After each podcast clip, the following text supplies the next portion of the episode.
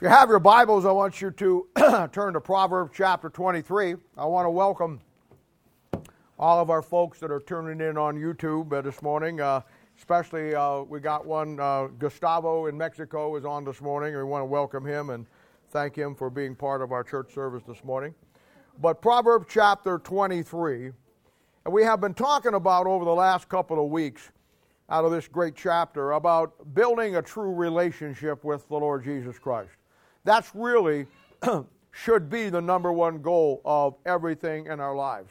We all have relationships, and uh, some of those relationships are, are very close. But there should be no relationship closer than your relationship with the Lord Jesus Christ. In the last couple of weeks, we have looked at and examined two crucial lessons on, on what it takes to build a true biblical relationship uh, with the Lord Jesus Christ.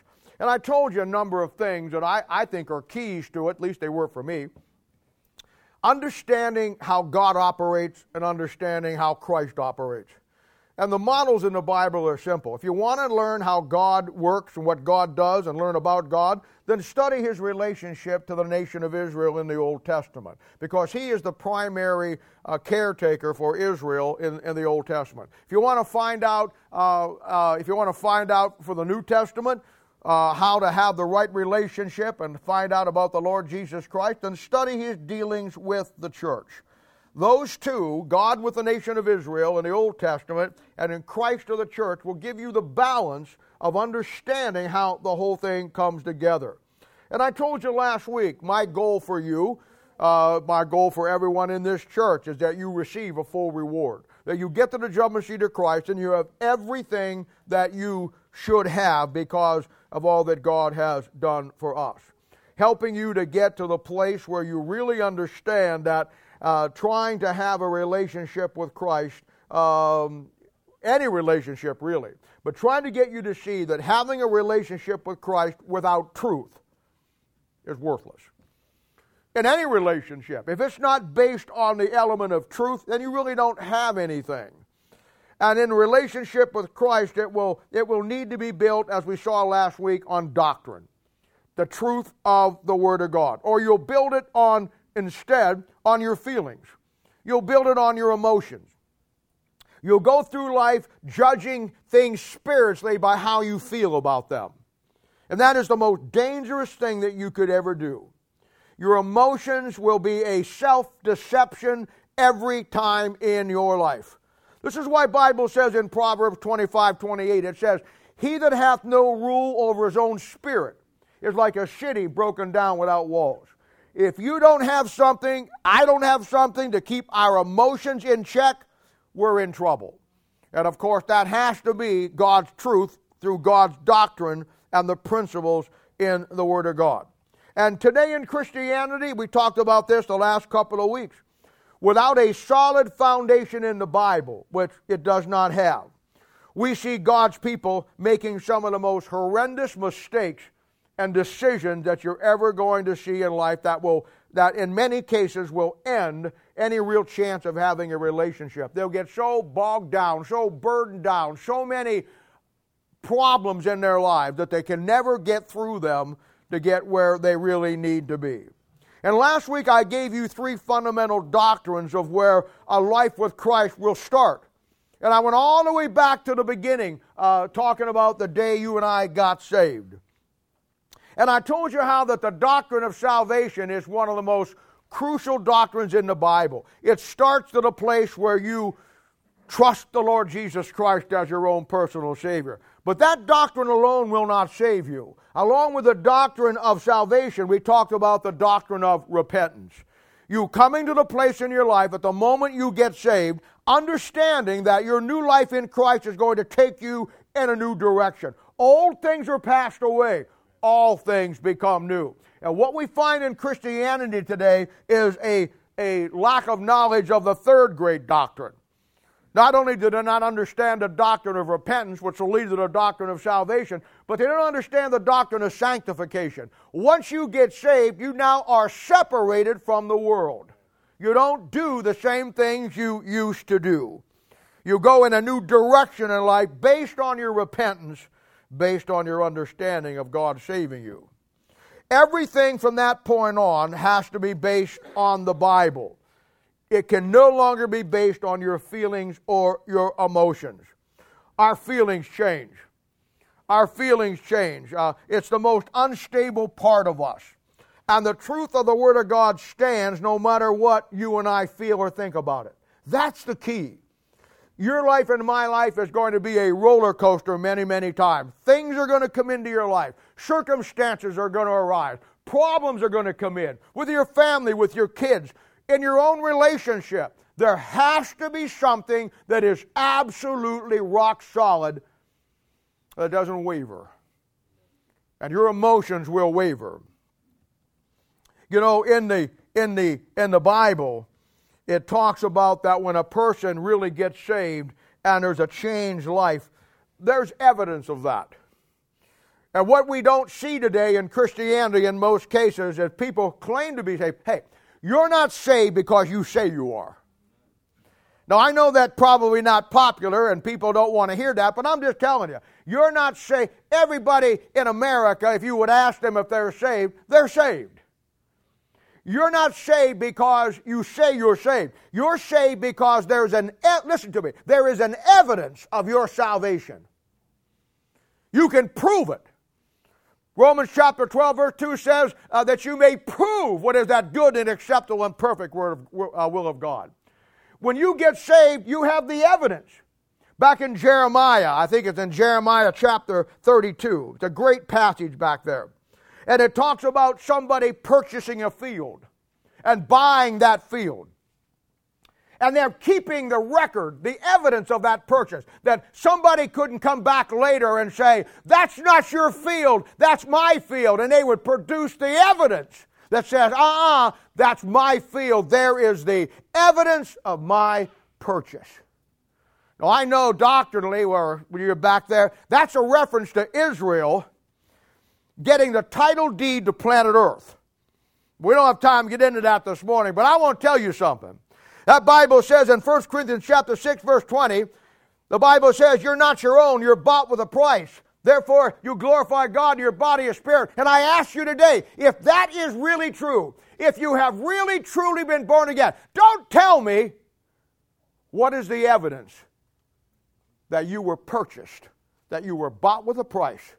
What is the evidence today in your life that the salvation that you claim to have really made a difference in your life. It really was real. Don't tell me where is the evidence of the purchase. That's the key. And based on the Word of God, the evidence of the doctrine of salvation in your life and my life will simply be the doctrine of repentance, a changed life. We don't think the way we used to. We don't still do the same things we used to. We don't go to the same places. We don't hang out with the same people we used to. Old things are passed away, and all things now have become new. And you have separated yourself through the doctrine of sanctification. You're now separated because when it comes to true, truly trusting Christ as your own personal Savior, you have to keep your feelings and your emotions out of it. You know, when people get saved, they all react differently. Some people cry when they get saved. Some guys just get up and, and say, Well, boy, feels like the weight of the world's off my shoulders. Some people get up and they say, We ready to eat now? And people think, they look at their response and they think that if a person didn't have the right response when they got saved, didn't cry, weep, throw things around, you know, that they really didn't get saved. Let me tell you something. Salvation is not based on your emotional outburst or experience. Salvation is based on did you do what Romans chapter 10, verses 9 and 10 says? He says in Titus chapter 1, verse 2, in hope of eternal life, which God, who cannot lie, promised. Did you claim the promise?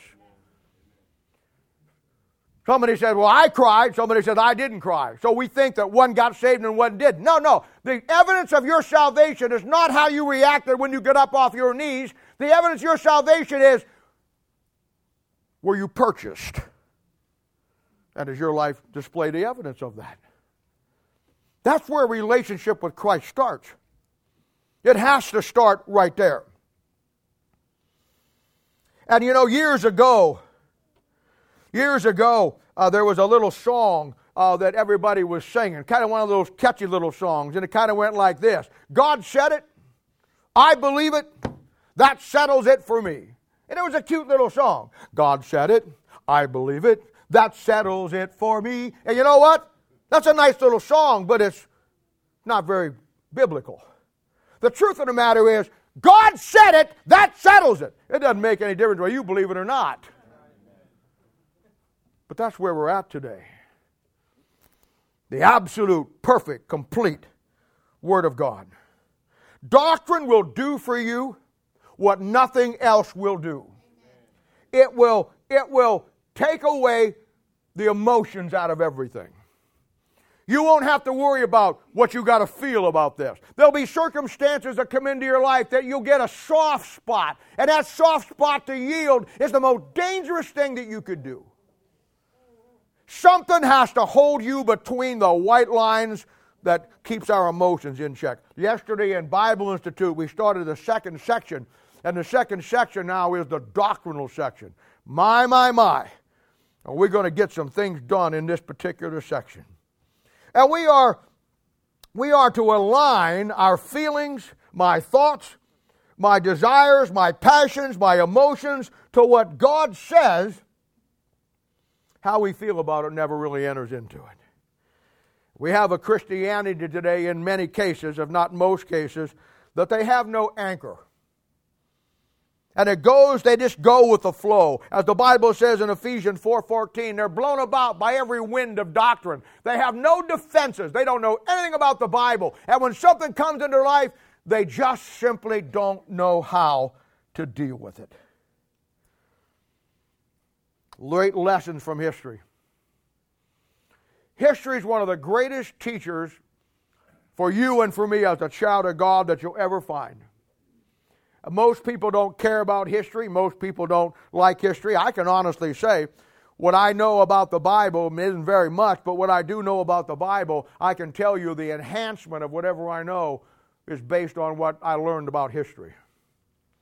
Learning from history. Every time you find something from the past, it will give more meaning to the present. And if you can remember that truth, it's a great truth. But lessons from history. We're like the book of Judges, Judges chapter 21, verse 25, where it says that there's no king in Israel. And every man just doing what's right in his own eyes. That's Christianity today. There's no authority, there's no king, there's no law laid down that we have to follow. And we as Christians, we do whatever seems to be right. We just follow the flow. If we go to a church and that church is going this way, we just assume this is God's church. Why? He's a pastor. He's this. They're right. Look at all the nice people. And we just follow without ever searching it out for ourselves. But tell you something the job of every real church and the job of every real pastor is simply to be the anchor for all truth to hold the line for that truth so those who want it can find it. And in this world of total chaos, in this world of complete and utter confusion and disillusionment, God intended the church, His church, this church, the church, God intended the church to be a safe place of truth a bastion of truth, a bulwark of truth that gave people what they wanted and what they needed, that they could go there and know safely that what they were getting is what God had for them. Not some under the circus big top with the head pastor being the head clown. It's, it, it's, a, it's a place where you can come, a place that you could run to, a place that you could get the protection that you need a place where you can just rest and catch your breath if the world or Christianity has beat you up a place to get what you need so you won't lose your kids to the world or lose your marriage. A place where the world cannot get to you. A place to get truth. A place to get doctrine. And a place that you get what God has for you to survive the world, the flesh, and the devil. And once upon a time, In this old world of sin, there were the two safest places on earth. Honestly.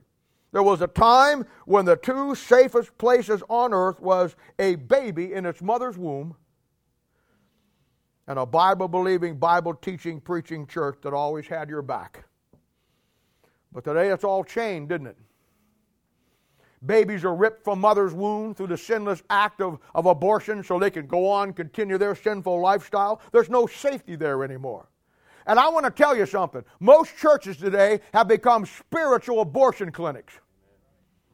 They'll take a young Christian, and because they have no truth, they have no doctrine, they're not giving him anything, they abort that young baby's spiritual growth. Oh, no, and we're great. I get calls every month. Will you bring some of your people out? We're going to picket an abortion clinic. No, I won't go there, but if you get me a picket together to go a spiritual abortion clinic, I'll be there. That's what some churches do. And we, you know, we, we just think it's a terrible thing, but we think it's okay. And I'm just telling you. The book of Colossians. book of Colossians has always been, to me, a very important book in my life. I understand that in the book of Revelation, John writes to seven churches, and those seven churches match up to the seven periods of church history. I get that. But when you start to lay it out, you find that when Paul wrote to his churches, he also wrote to seven churches. And when you take the time to do it, you'll find that the seven churches that Paul writes to and the seven churches that John writes to, they'll match and they'll line up. And it enhances the ability to really understand what's going on down through church history when you make that matchup. Book of Colossians. We know that the last period of the church history, the one that we are now living in, is the Laodicea church period. Laodicea means rights of the people. And it's the last church period, starts around 1900, runs up to the rapture of the church. and it is the last church period where the church completely loses everything that has any relevance to God. And they move into that gray area of mush where the world now is all pulled together with the world. And the book of Colossians really explains for me, and anybody, I guess, that wants to make the connection and follow it and break it down, why things are the way they are today in the book of Colossians, you'll find a reference to Laodicea five times. And when you study the geography to it, you had Colossia, which was a major city. South about, oh, 10 or 11 miles was Laodicea. That's a city. And it would be a lot like Kansas City and then Raytown or Independence. They're, they're in proximity of each other, but they're two separate cities. And you know, and I do, uh, and I know that we're now in Independence. But if you just get on 40 highway here and go, what, a couple hundred yards uh, east, now you're in Kansas City. And it's hard to tell sometimes. That's why they put those signs up. You're leaving here, you're going into here. And it's hard to tell sometimes when you cross that line from one city to the other. And I promise you, in the day, it was hard to tell exactly when you crossed the line from Colossia and went into Laodicea. And in Christianity, that's the problem. Because there's no doctrine. Churches have strayed across the boundary lines from the true church of Jesus Christ, and now we're in Laodicea. And we don't even know it, don't even understand it. And, uh, you know, Colossians goes hand in hand with the book of Ephesians. Both books are incredible. Where Ephesians is past truth for the body of Christ, and in Ephesians, he reveals truth about the church. In Colossians, it's present truth for the body of Christ, and he shows how and why we got in the mess that we are in today. I got right next to the uh, every every book in the Bible uh, has a has a uh, Christ is presented uh, in a way in a book. I gave them to you one time, long time ago. We went through them, and uh, the book of Colossians, the theme of Christ, or Christ is portrayed as Christ, our fullness.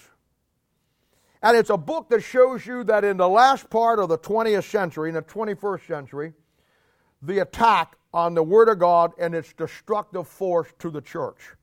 that brought us from the main line of Christianity. We stepped over that boundary, and now, without even knowing it, we're in Laodicea. I have a little note by the work of Colossians, so I'll never forget what the book is for me. It simply says, The book of Colossians, my insight into insanity. And that's exactly what it does. It puts a rhyme and a reason to this insanity that we have that we call Christianity today. And you'll see this before I'm done, I hope. And so you find in chapter 1, I want to give you the quick breakdown here because it's, it's relevant to where your relationship is with Christ. In, in chapter 1, he starts to talk about who Christ is all over again. In verse 13, he says, Who hath delivered us? Because somebody forgot who that who is. In verse 14, he says, In whom we have redemption. He does that because the church today has forgot who he is and in whom he is. Verse 15, Who is the image of the invisible God? They have forgotten that. Verse 16 says, For by him were all things created. They've forgotten that.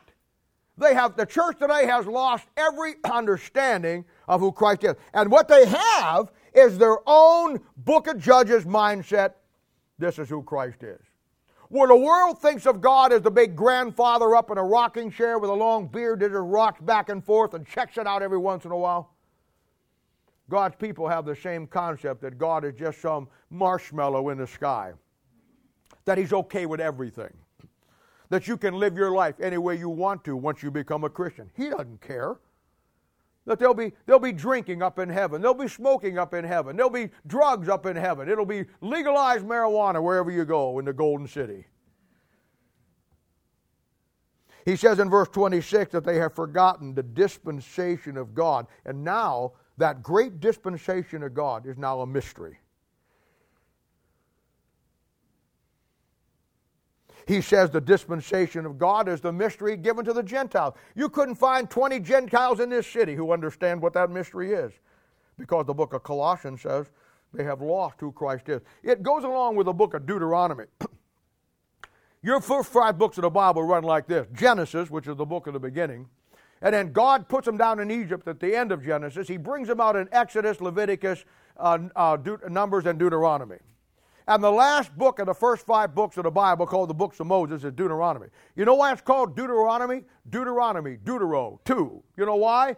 Because the nation of Israel had done exactly what we have done. They have went so far, and by the time they got to the book of Deuteronomy, they had completely forgot everything that God told them. So in Deuteronomy, Deutero, second giving of the law, God has to give them all over again what He once gave them.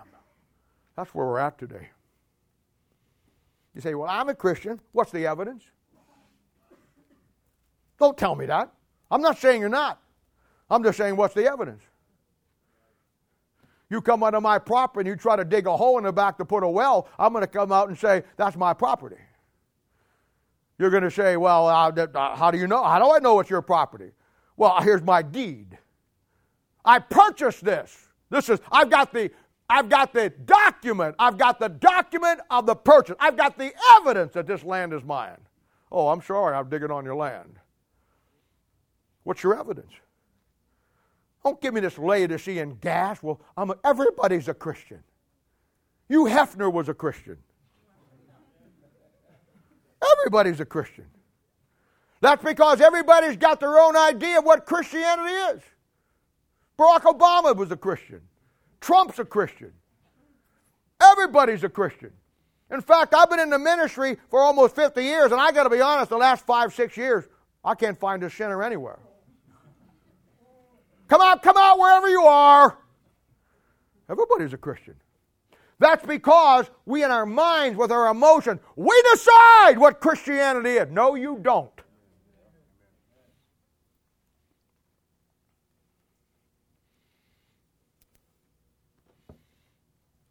And I'm telling you, this is where we're at.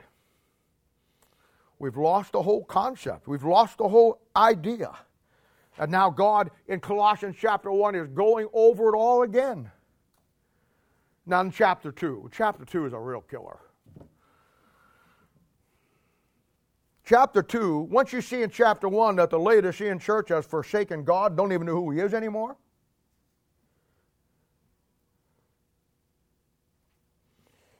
Chapter 2 shows us when God was forsaken and the church dumped the truth and the doctrine of the Word of God, it shows now what replaces it. This is vital. He says in chapter 2, verse 8, Beware lest any man spoil you. There's people out there in Christianity that want to spoil what you have with God. Did you hear what I just said? There's people out there that want to spoil your relationship with Christ. And these are the four things that have replaced it. The first one is philosophy. That's the first one. Modern day psychology coming into Christianity. I've had my share of Christian psychologists, Christian therapists. I've had my share of them. I've talked to them all my life over the years, and they all basically say the same thing. They claim to be Christian. I'm not saying they're not. They claim to be Christian, but their stand on the Word of God is this. Here's what they've told me. Well, I believe the Bible's truth, but I don't believe the Bible contains all truth. But psychology adds the truth that God forgot to put in the Bible. Now, I don't know where you're at with that, but I'd like to tell you where I'm at, but I'm a godly gentleman Christian, and I can't do that today. But I got a long way to go. I may get there before we get done with this message. And I'm telling you, philosophy. Philosophy. There's a church here in Kansas City that you can get discipled. And after they disciple you two lessons, you know what they do? They give you a psychological evaluation. Now, I don't have to give you a psychological evaluation to know what we're all like. We're all a mess. And what we need is the Word of God in our life. And I don't have to psychoanalyze you. I gave up being a psychologist years ago. I don't deal in psychology. As a pastor, I deal in psychoceramics. I deal with crackpots.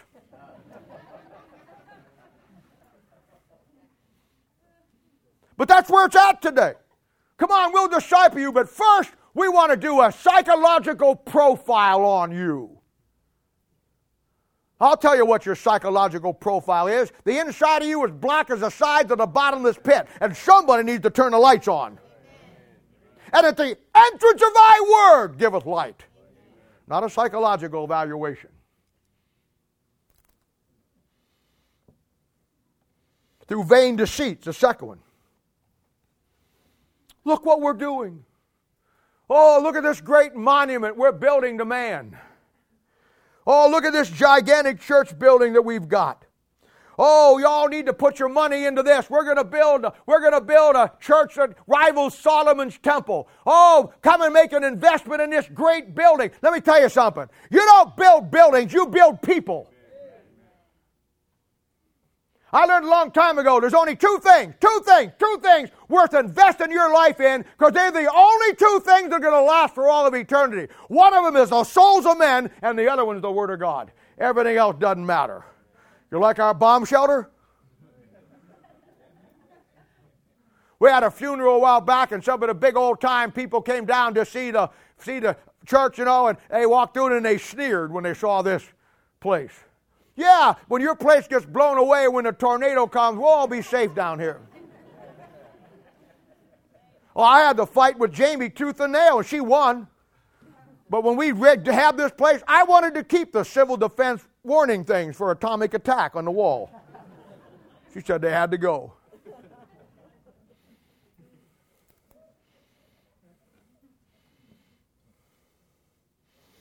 Building to monuments to man's vain assessment that, wow, look what. God doesn't do anything in buildings. I want you to understand that.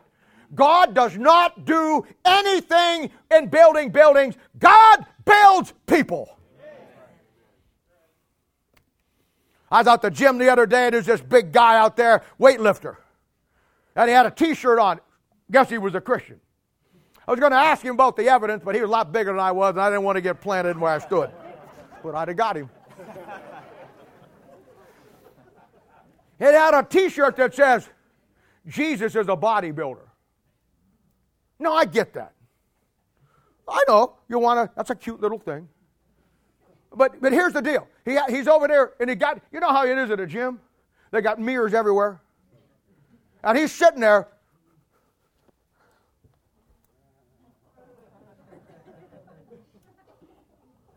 He's watching himself. Then he's up like this. I'm thinking to myself, Jesus, Jesus, I crack myself up. Jesus, Jesus is a bodybuilder, but he ain't building your physical flesh. But that's where we're at today. Rudiments of the world, the third one. Bringing the world system into Christianity. I have a friend of mine that goes to the same gym that I do, and he caught me one day this week. I forget what it was. He says, I've been waiting for you all week. He says, I got you got to see this video. He pulls up this video on his iPhone. And before, you all saw the halftime show at Super Bowls? You know, I mean, they're a big deal. Fire coming up out of the stage, smoke, lights flashing, sparks going everywhere, people up on the stage, you know, all those things. and I'm watching this. I, I, I am watching this. I gotta tell you, this was better than the any Super Bowl I ever saw. And you got you got fire coming up, smoke, lights rolling, sparks shooting everywhere. You had four or five people on the stage, and they were the guy in the middle was actually doing a little break dances. He was spinning on his head and on other parts of his body, and he was going around in a circle and kicking his legs out, and, and, and the people over here were, you oh, know, they're going like this, and I'm gonna go. And the lady over here, the lady over here had a cat suit on. A cat suit. No, no, no, a cat suit. A little hat with little ears. Uh, maybe they were natural, I don't know. But she had a cat suit on. Tail. And she's and I'm, I'm thinking to myself, why, why, are you, why are you showing me this? What is this all about? And he said, You know where that is? And I said, No. It's one of the largest churches in, in uh, Lee Summit, Missouri. That's their worship service. That's the way they do it. He text, you know how you can leave the comments? He just typed in interesting one of the pastors typed back and was defending that this is how we worship God. Really? Really? Like they do with the Super Bowl?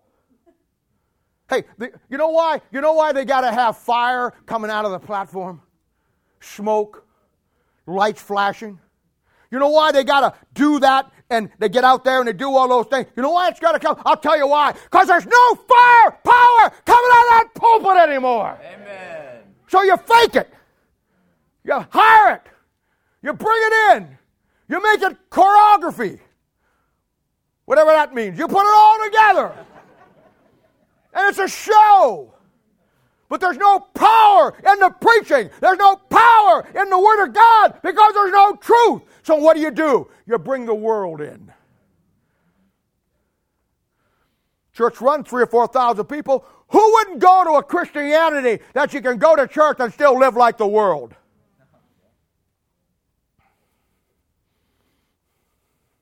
Somebody said, Well, we got a real church. Really? Give me six weeks in there and I'll take it down to 200.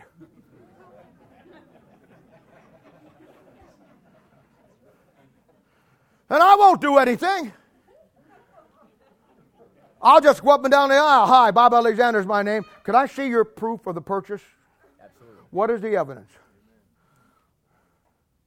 Oh, Jack Hyles, he's dead now. He was something else.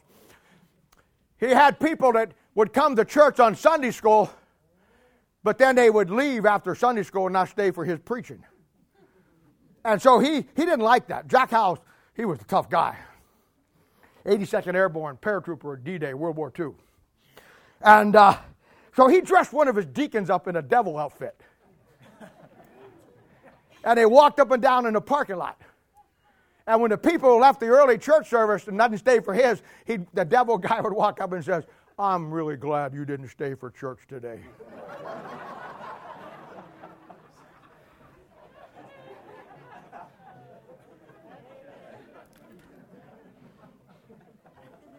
Rudiments of the world. The tradition of men, the philosophy, the vain deceit, and the rudiments, making the church just like the world so you'll come to church. What one time, one time, just give me one time where Jesus ever violated one of his principles so you would follow him. You got the truth right in front of you, you decide. That's the way it should be.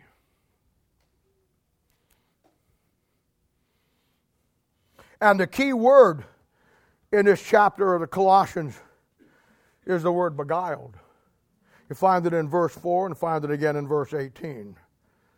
It says in verse 4 that men in this church age are going to beguile you with enticing words. Verse 18 says they're going to beguile you out of your reward. You know, beguile is a really good word to study in the Bible. 2 Corinthians chapter 11 verse 3 says, Paul speaking to the church at Corinth, he says, "But I got I'm afraid for you. I'm worried about you as a church." He says, "But I fear lest by any means as the serpent beguiled Eve through his subtlety, so your minds, the church, should be corrupted from the simplicity that is in Christ." There's nothing complicated about the Bible. Nothing complicated about a relationship with the Lord. It's just built on three basic doctrines the doctrine of salvation, based on the doctrine of repentance, and then those two, the doctrine of sanctification. Did you really change the day you got saved? I don't want to hear an amen. I want to see the proof of your purchase. I want to see the evidence. Why, if you went court before a judge and, and you were defending somebody and, and that person was up for murder and you just said, oh, he didn't do it, and uh, he said, Your Honor, he didn't do it. And the Honor says, Well, how do you know he didn't do it? Well, he's a nice guy. Uh, he goes to church, he teaches Sunday school. And uh, the, the, the, judge said, "Well, I don't care about that. I know a guy was a pastor who killed a guy one time. I, I, I, don't, I don't, I don't, I don't. That doesn't mean anything to me. Uh, what, what evidence did you have he didn't kill? Well, I don't have any evidence, but he's really a nice guy. Well, I don't care how nice a guy is. What evidence do you have that he didn't commit the crime? Well, I don't have any evidence, but you ought to hear him sing.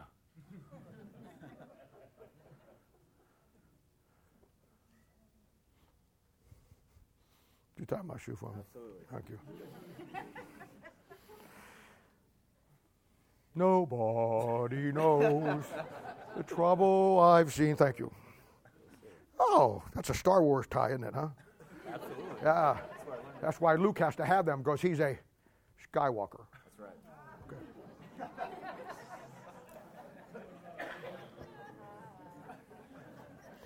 And God's people today, the churches, have been beguiled.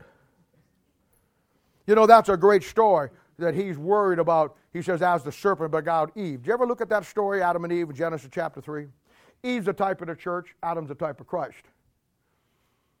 They had fellowship with God all day long. When the devil attacked Eve, who's a type of the church, he attacked her when Adam wasn't at home, picture of the church age. And when he did beguile her, and he, attacked her and he beguiled her, how did he beguile her? He beguiled her by saying, Yea, hath God said, I'm a Christian too. And then he changed what God said. And the beguiling's been going on ever since. I'm just telling you. Chapter 3 and 4. My response to it.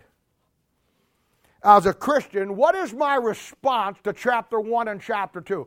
I'm living in this world in the middle of the Laodicean church. We are here. You are here. What should our response be as a Bible believing Christian in the Laodicean church age? Verse chapter 3, verse 1. If ye be risen with Christ, seek those things which are above, where Christ sitteth on the right hand of God. Seek those things which are above. Verse 2 Set your affections on those things. Set your affections on things above. You see, that's evidence. That's evidence of the purchase. Now, how do you deal with all this? Verse 16 Let the word of Christ dwell in you richly in all wisdom. Go back to the book. Get back to the anchor. Get back to the place that is solid for your Christian life that you don't have to wonder about what it says or think about this. You have the clear direction of the doctrine of the principles of the Word of God, which you anchored your soul to at the time of salvation. Why can't you anchor your life every day to it? And the answer to that is where's the proof? Where's the evidence? Maybe you can't anchor your life to it every day because you never anchored to it to begin with.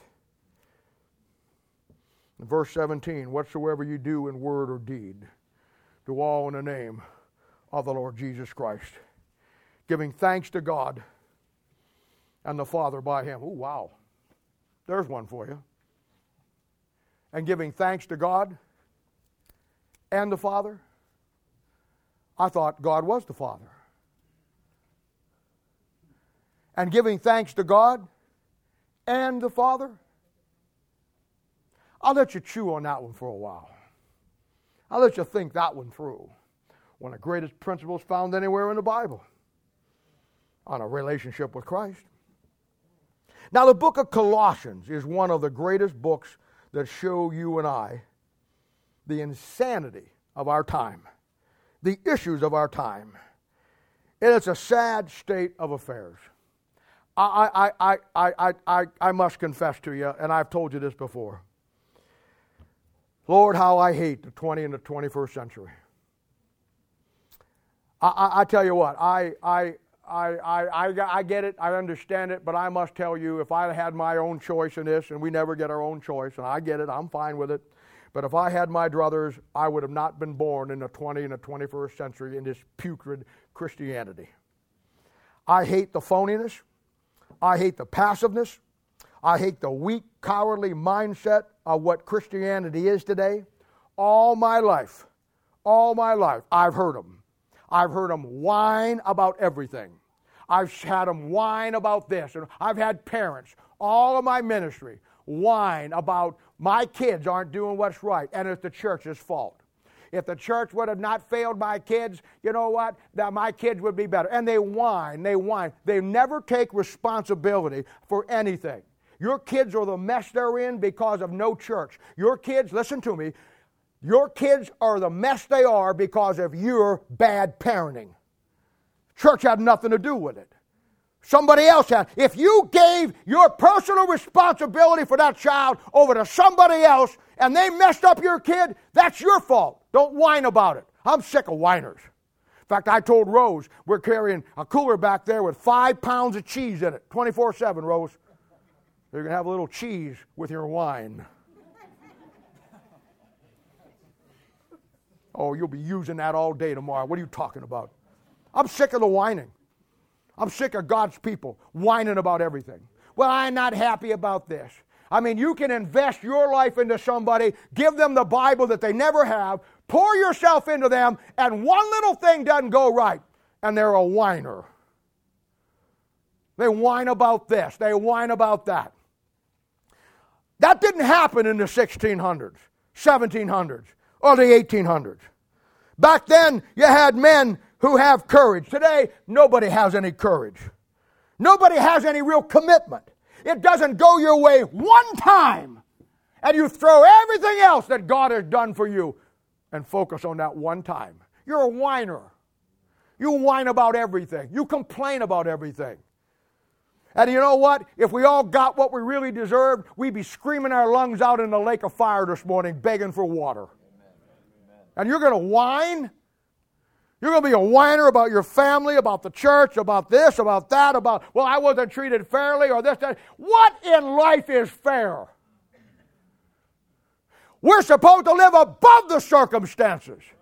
We're supposed to have the victory in Christ Jesus. I hate whiners. I may be a lot of things, and I am, but I'll tell you what I'm not. I'm not a whiner. I don't whine about anything.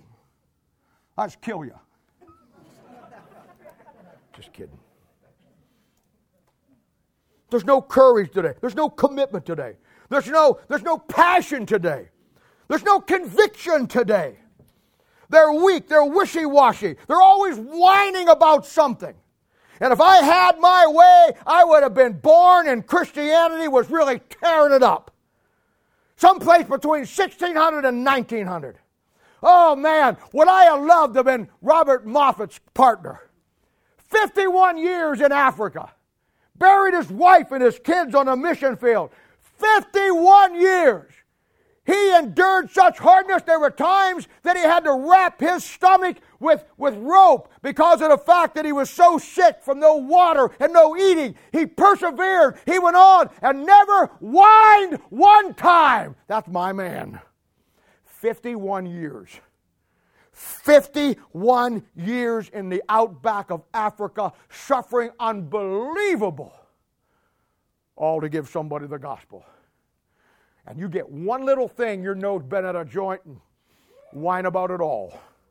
That's not my world, man. I'm sorry. Stay away from me. I'd rather be with old Peter Cartwright.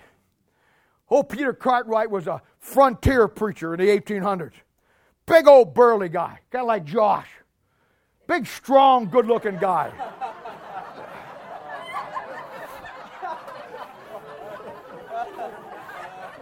Big, strong, good looking, intelligent. Man among men.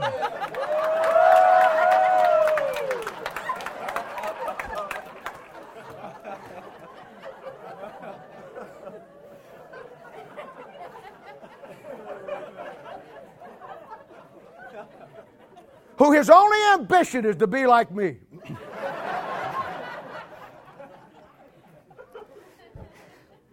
he'd go out there and he'd, he'd call the roughest guys you ever saw in your life.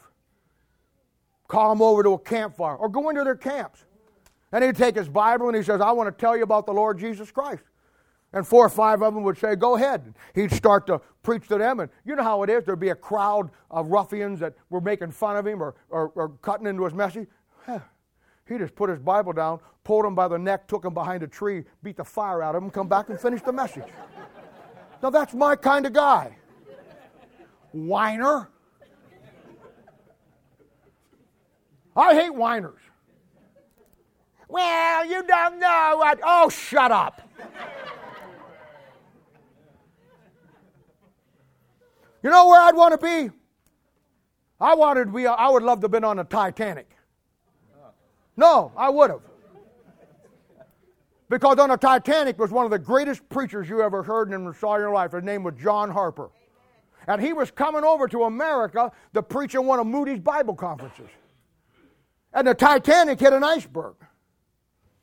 And, uh, and, and somebody testified to this that they were flashing around in the water that was like 29 degrees. Live time was about four minutes and they're saying, What am I going to do? Somebody help me. What am I going to do? What am I going to do? And out of the cold darkness, they heard this Scotch brogue voice saying, Believe on the Lord Jesus Christ, and thou shalt be saved. Huddle Boy was preaching going down. Now, you know what we would do if we were on the Titanic today? Hit an iceberg and we're sinking? Ah! You'd whine. Why, God? Why me? Well, I did this and I did that. Well, why me? Look at, you know so and so, that she's a lot worse than I am. Whiners! I can't stand them. You didn't have whiners in 1600. Had wineries, but you didn't have whiners. that's where I wanted to be. I, will tell you what, oh, David Livingstone. David Livingstone left everything and went into the deepest part of Africa as a missionary. He'd been gone for 20 years. Nobody ever heard from him. Nobody knew what happened to him. A New York reporter by the name of Stanley went out to find Dr. Livingstone. And I've read the story many, many times. He's, he's going through the jungle and they're hacking down these bushes. And he says, We come around after days, we come around this little trail in the jungle, and there's a little camp. And there is a bunch of natives sitting around with Dr. Livingstone teaching them the Bible. And he comes up to him, which is the famous quote Dr. Livingstone, I presume. That was smart, the only white guy in 600 miles.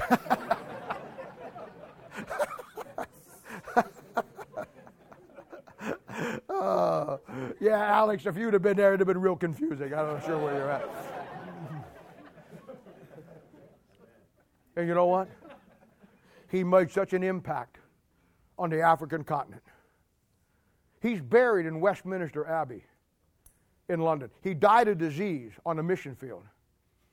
And the natives put his body in a box and carried it all the way to the, to the, to the shore and put it on a ship that went back to Africa. But before they put him in that box, you know what they did? They cut out his heart and they buried it in Africa. I wonder if you and I would die today, where would they bury our heart? Wrong time for me.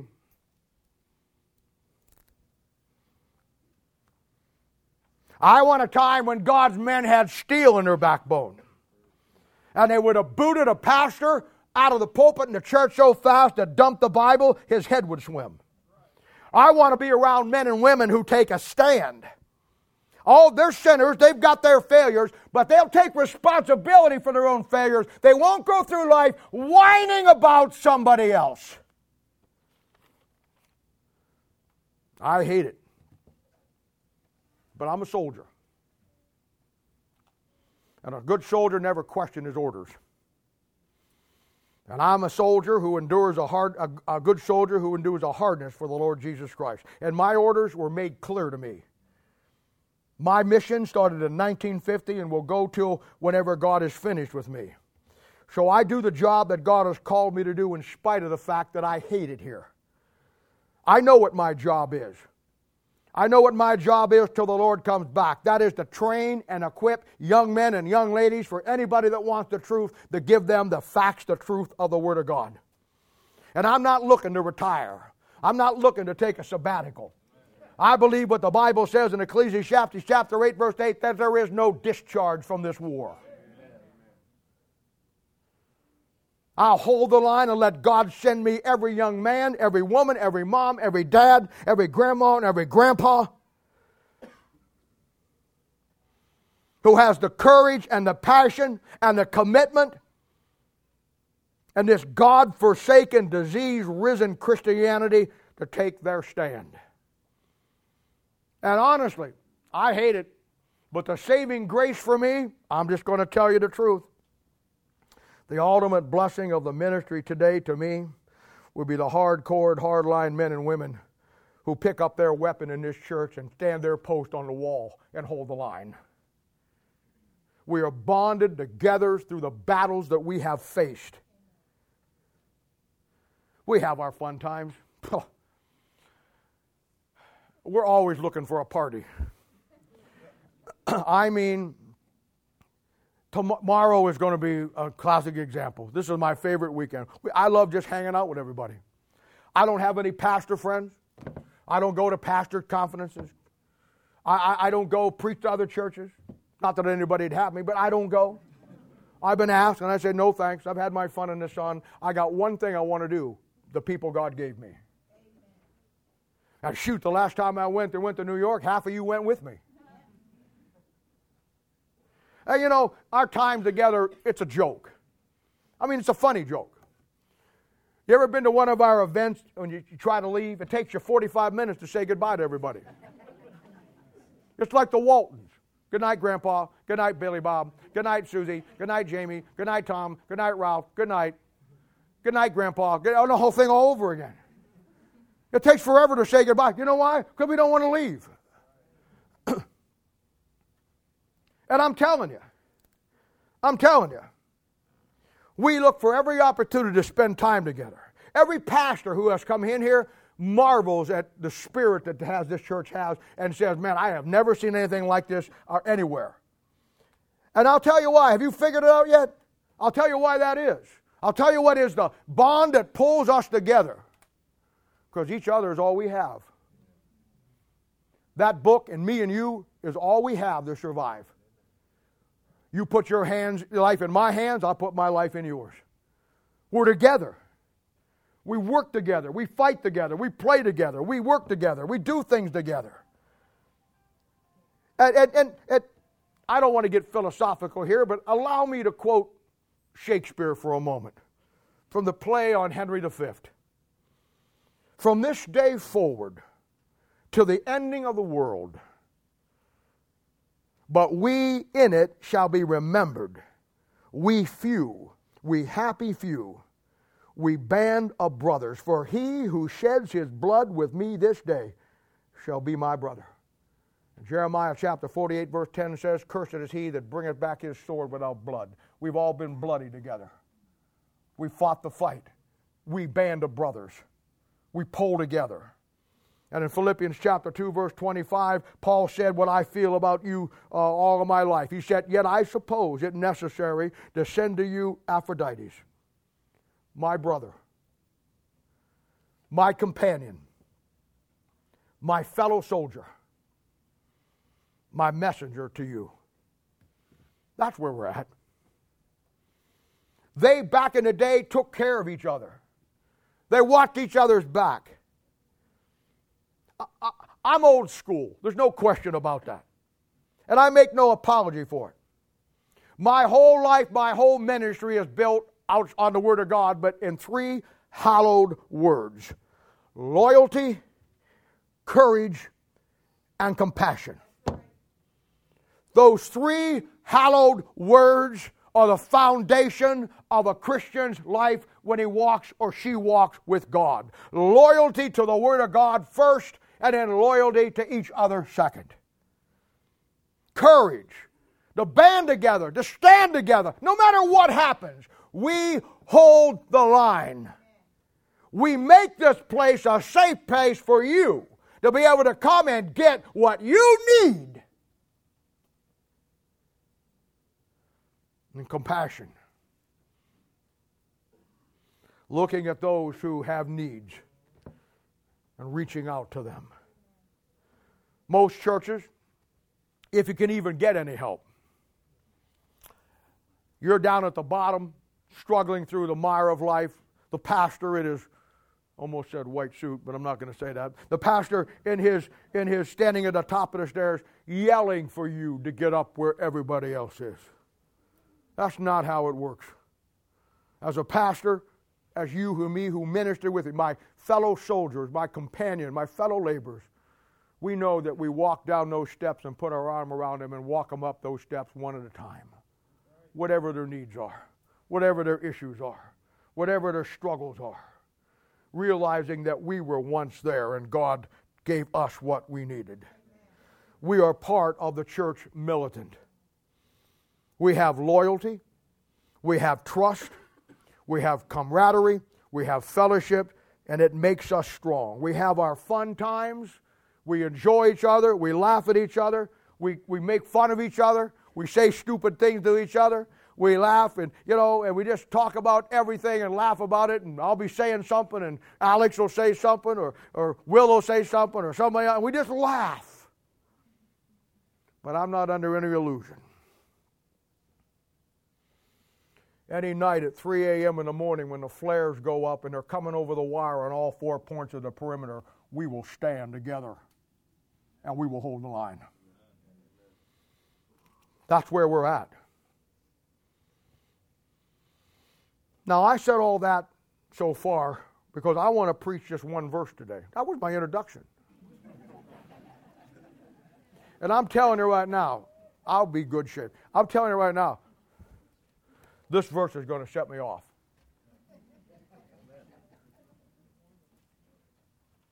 I mean, you may watch that video someplace with the fire smoke, but you watch the fire smoke come out of this in just a few moments. I want to preach a verse today that is going to really put me over the top. There are many things that I hate about the Laodicean church age. And I preach on them. And I get accused of being negative all the time. I, I, do. There's people that came to church here and they said, Well, I don't like it. He's too negative. I get it. I get it. I get it. It's not my fault. I've told you before, my blood type is B negative. I don't know what else to tell you. I had a lady one time, she says, Well, I kind of like the church, but your preaching just leaves me flat. I said, Why is that, ma'am? She says, Because she says, because it's just so negative. And I said, Well, you gotta understand where I come from. I only can in my makeup, I can only please one person a day. And today wasn't your day tomorrow isn't looking good either.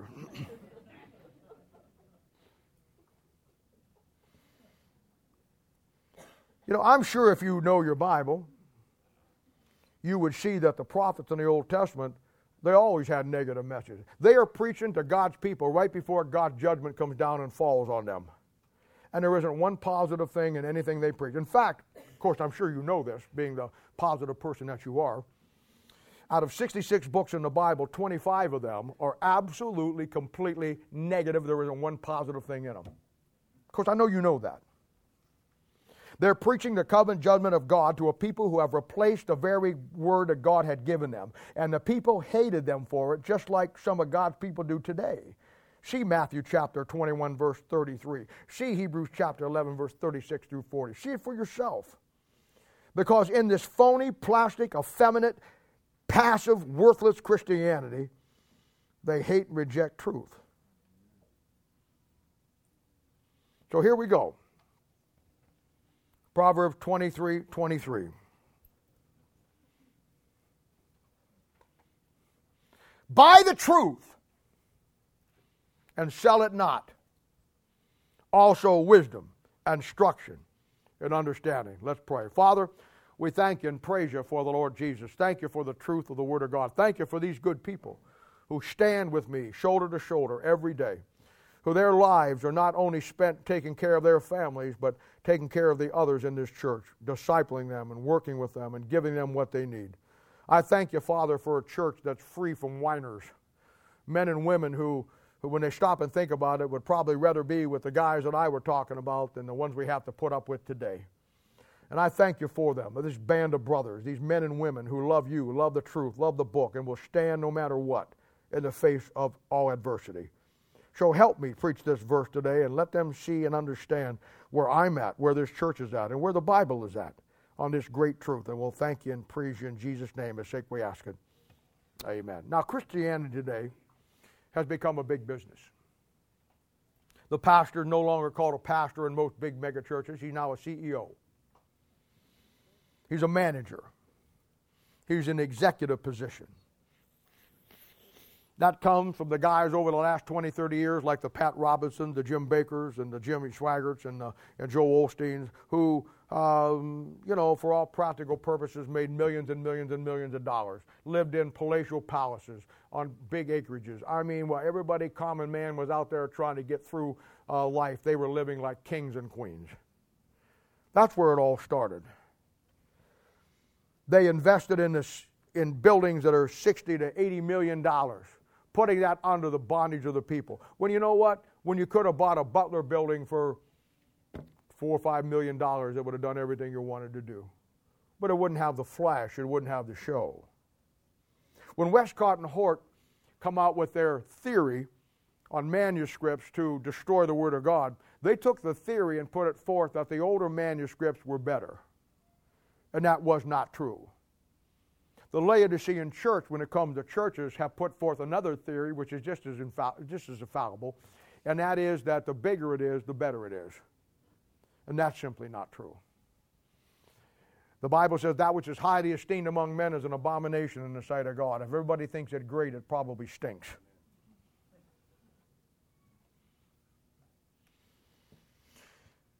And in this Laodicean mindset today, that when you have a problem, a spiritual issue, you don't get to see the pastor unless you got a lot of bucks.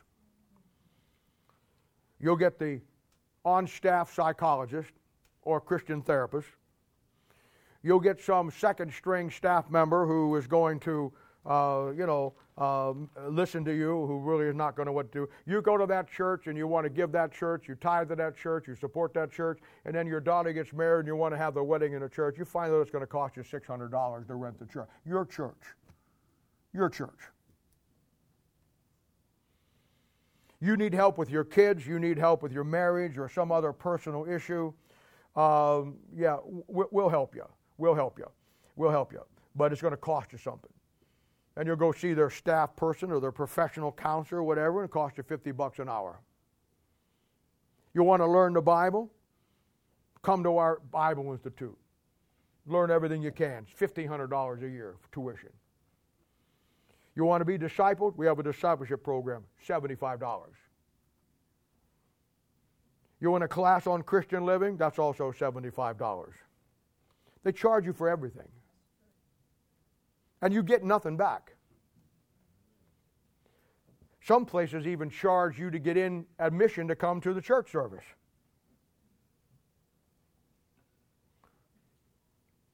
Now, we offer special classes here on, on different subjects. Now, here's my problem. We have here Bible study on Thursday night. We have Bible Institute yesterday, the People Ministry. The next week, we're off for the summer now. We have discipleship one, discipleship two. We have special classes going on all the time. We have an extensive counseling ministry that I have 60, 70 people working with me that people come into. And you know what I found? I found that the mindset today is if it doesn't cost something, it really isn't any good. I've had several people call me about the counseling ministry, and we talk about their issues. And if next question they ask all me is how much is it how much does it cost? And I said, it doesn't cost anything. They can't believe that it doesn't cost a lot of money, that it's, it's, that it's no good. And so I've come up with the little thing, you know, that I tell them, I said, well, it's already paid for. And they said, well, what do you mean? I said, well, the people in my church pay to run the counseling ministry, and we pay your fee to come in so you can come. Of course, that's true. You tithe, offerings, everything comes in, and I just, just, just turn around a little bit and bump it over and give it to them.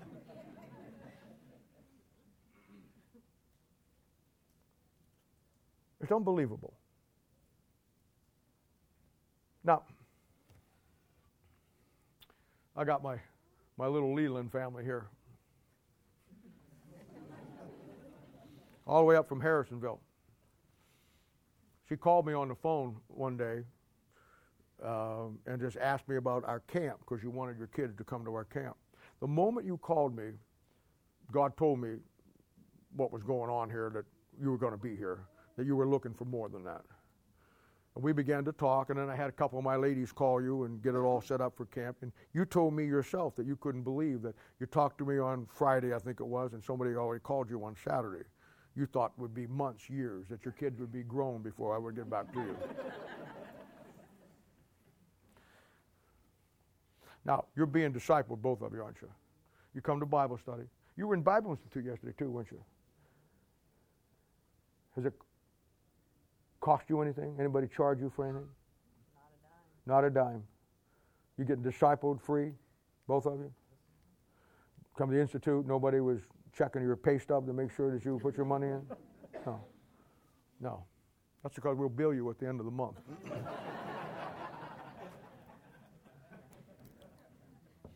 Here's my problem. Here it comes. I'm going to get this out of my system. I'm going to throw up all over everybody. You people in the front row are going to be blessed. How in the world do I charge you for something that somebody else paid the price for? How do I charge you for what God paid the price for me to have freely? How do I charge you for something that if I did put a price on it, there isn't anybody on this planet who could up enough money to pay for it? When Jesus sent out the 12 in Matthew chapter 10, in verse 8, he says, Heal the sick, cleanse the lepers, uh, uh, raise the dead, cast out devils. The, the verse that every charismatic quotes up one side and down the other, and then they leave out the next part of that verse. Freely you have received, freely give. When, as a pastor or as a church, you start to put a price tag on wisdom and instruction and understanding, you have reached a new level of your corruption. You're a crook. You're so crooked, I bet you got to screw your socks on in the morning. I mean, I bet you could fall through a barrel of fish hooks and never get stuck one time. I mean, at least John Dillinger, Ma Barker, Babyface Nelson, Alvin Karpis, Bonnie and Clyde, they were honest about robbing people and what they did. You will suck millions of dollars off the people in your church, make them pay for everything, and then when they have a need, you got the audacity to charge them for what God gave you freely. You're a crook. Now, this verse is the masterpiece of truth on how the ministry we should minister to others. How we give uh, instruction. It's our instruction for the ministry. He says, buy the truth. Here's how it works. I want you to get this. Here's how it works Christ paid the price for me to have His Word. When I recognize what He's done for me through a personal relationship and I love Him and it means everything to me and it's the world to me, then I'm going to pay whatever price I got to pay so you can have it. For almost 50 years of my life, I have bought the books, the tapes. I have done everything I could do to learn the Bible, and I don't know much. But I did it so I could give it freely to anybody that wanted it. I paid the price to learn the book so you can have it free. In 1972, I just got right with God about a year. Mel Shabaka and a bunch of us boys went down to Xenia, Ohio to a guy by the down there, Greg Estep. You know who Greg Estep is, Chris? Anyway, he ran a bookstore outside of Columbus. This is 1972. We went down there because we heard that he had all of Ruckman's material. Now, we keep in mind, at this point, Ruckman only had two or three books out, nothing on tape. I walked down there and saw that this guy had every book of the Bible that Pete had done verse by verse and taught either in his Sunday school or in his college, uh, in his institute down there. I couldn't believe it. I came home, mortgaged my house. $1,800 in 1972, that was a lot of money. A lot of money today. I mortgaged my house went back down there and bought every one of those tapes. And for the next 20 years of my life, four or five hours a day, I went through every one of those books. I put every note, every passage, every chapter, every verse, and every word. I did the work. I paid the price. Why? So I could give it to you free. That's how it works. He paid the price that I could have it. Now it's my job to pay the price for you to have it. Now, here it comes. It's your job to pay the price so somebody else can have it.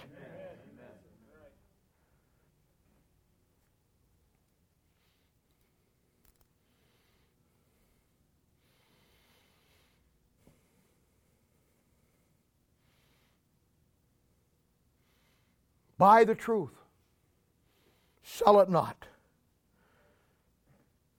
It won't cost you a dime here. We have a bookstore. I call it the Little Red Bookstore. Not because there's a lot to read, but because it runs in the red 24 7.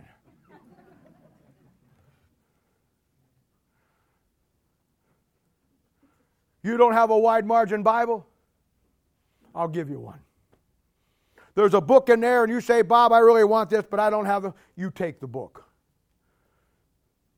I'm not putting, I'm not putting a price on anything God gave me. Now I know, I know, I, I hear some of you skeptics. Well, that well, you could get taken advantage of. They'll people just come up and tell you whatever so they can have it. That may be. But when we get to heaven, I'll know who you are and I'll be over in a corner just looking at you.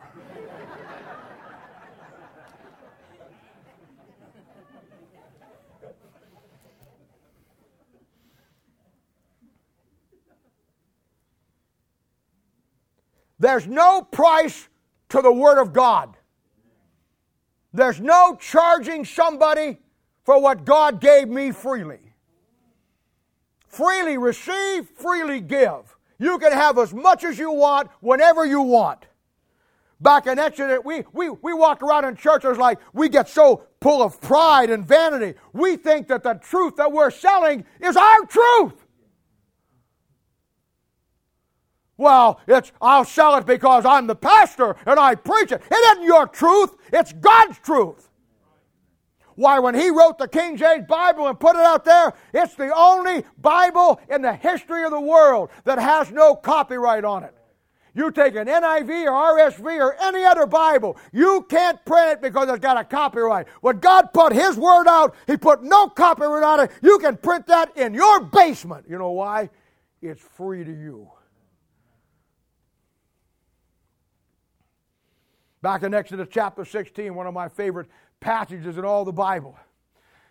The children of Israel were in the wilderness of sin. And there's no water, there's no food, there's nothing to sustain them. Let me translate that for you to your life and my life. We're living in a wilderness of sin. And whether you know it or not, there ain't nothing in this wilderness of sin that's going to sustain you. And they're hungry, just like so many of God's people are hungry. They're starving to death. And God supernaturally, supernaturally brought down the manna from heaven, a picture of the Word of God. And while they slept at night, it rained down the camp. And when they opened up tent flap in the morning, there it was. God's supernatural food supernaturally brought right to where the people was. It wasn't found in a Dead Sea Scroll someplace.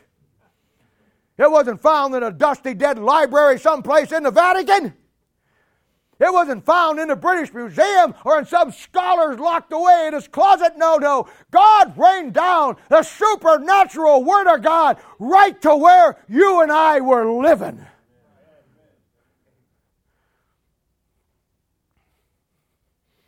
And when they opened up that tent flap in the morning, there it was.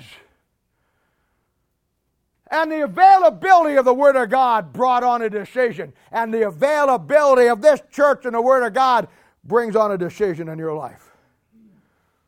They had to open that tent flap and scoop it up and put it in their pile, or they just trampled it under their feet and went on about their daily work. And it's the same way with you and me.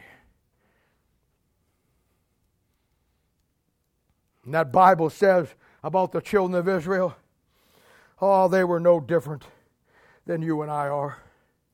It says that when God brought that supernatural food down, type of the Word of God, and gave it to them, the Bible says in verse 17 of chapter 16, some gathered more and some less. When it comes to the Word of God, folks, I'm going to tell you something freely now. You can have all you want.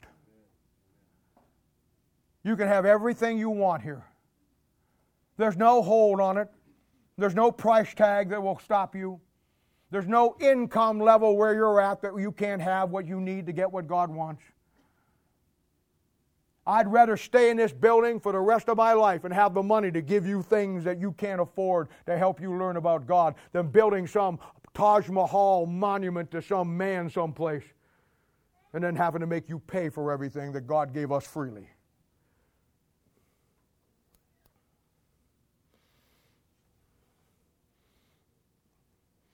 At the ball games. Every ball game. I always wanted that job of a guy that runs up and down the steps with the hot dogs.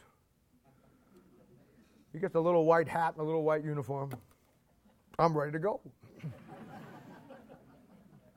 and he'll, he'll go up there to have a big tray of hot dogs. Oh, I love hot dogs. Tomorrow, while you're all eating ribs, hot dogs, man. 200 of them.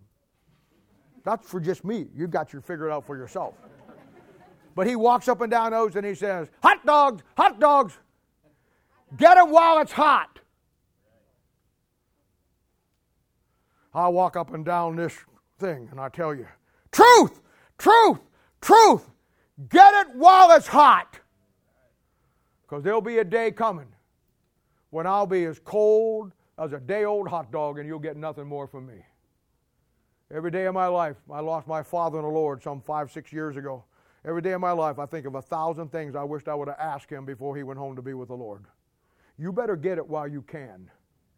You better recognize what you have and that you can have all you want. And you better get your head out of wherever it's at. And you better realize that there's only a window for you to get your truth. And the people, the guys, the gals that you allow to come in, that'll take the edge off of you, so that you want that relationship more than you want the relationship with the book, you better get it while it's hot.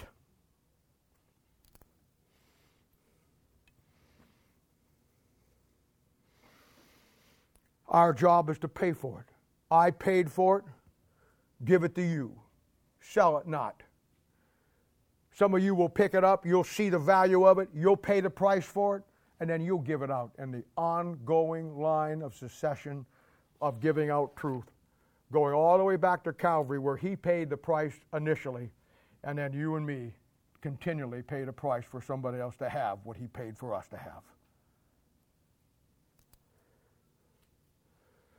The ministry is simply you and I paying the price to get God's word and giving it freely to whosoever will.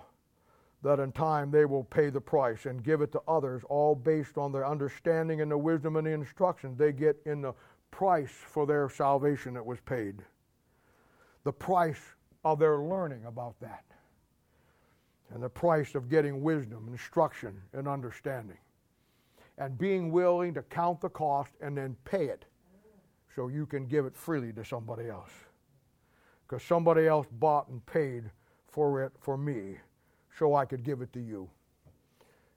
And now somebody's bought and paid it for you that you can give it to somebody else.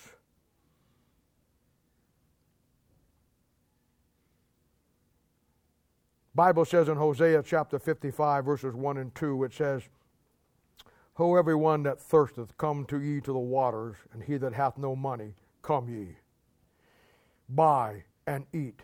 Yea, come buy wine and milk without money and without price. And then he says, Wherefore do ye spend money for that which is not bread? The investment of our lives, the investment of people, the investment of investing in the Word of God, and then taking, calling to those who are thirsty, who have no money, who have nothing to eat, and then giving out of the abundance of what God has given to you. And yet, some of God's people will go through their whole life and never give anything. You know why? That's because they don't have anything to give because they have no personal relationship with Christ. They've never built anything. They whine all the time. They've been in the Bible now four, five, six years, and they haven't come any farther. And if they're in the Bible another five or ten years, they won't be any farther than they're at now. And the reason is, is because they've got so many mistakes that they've made in their life, so many bad choices that they're not willing to deal with it. All they do is complain about it. And the truth of the matter is, there's no evidence of the purchase price. All of our lives, people that tried to deceive others with a phony Christianity. I've seen it all of my life. They'll blame everybody else for their problems. They'll whine about everything. And they'll put forth this fake, phony, plastic Christianity to try to deceive that they really love God and have a relationship with God. But at the end of their life, the only one they wind up deceiving is themselves. Paying the price and counting the cost. Listen to me. Christianity is not complicated. Christianity is simply God taking ordinary men and women, ordinary men and women, and then empowering them through the Word of God to do extraordinary things. There's no special, real strong Christian. Every Christian comes the same way, from the same spot, from the same cross. God wants to take ordinary people and empower them to do extraordinary things. And that's you. That's what He wants for you. You know, my favorite sermon that I preach is out of 2 Samuel chapter 23, where it talked about David's mighty men of valor. It's always been a great, great, great, great inspiration to me. And I've always looked at it as what God has given me here men and women who are bonded together to battle and the battles that we face. And there's four great qualities found in that chapter that I think are just the key to a real successful ministry and building people. They wanted to be with David. And there's a great parallel. David had his mighty men of valor. They were standing in line to be part of his elite group. Saul had his mighty men of valor. He had to force them to be in his group. They didn't want to be part of him. Now, when you look at David's relationship with them and their relationship in that great chapter, and what a great chapter it is, you find the four things that are the four qualities that make any ministry, any Christian, anything work in a church today. And the first one is loyalty. David was loyal to them, and they were loyal to David. The Word of God and loyalty to each other, a dual loyalty. Then it was courage. They took their stand. One of those guys, all by himself, took on 800 men, 800 to 1. It's not a scribal error, it's 800 men against one, and he defeated them. And sometimes in Christianity, the odds will be that much against you, but you can still have the victory. There's one guy in there, we always like to pick the big battles. There's one guy there that fought all day long for a bean field, which shows me that every piece of God's land is worth fighting for. So you find the loyalty and the courage, and then you find honor. They had a relationship with each other. They honored. They knew who they were. They knew who they served. And it was an honor to serve together to serve the Lord. And then the fourth one was determination. They never quit.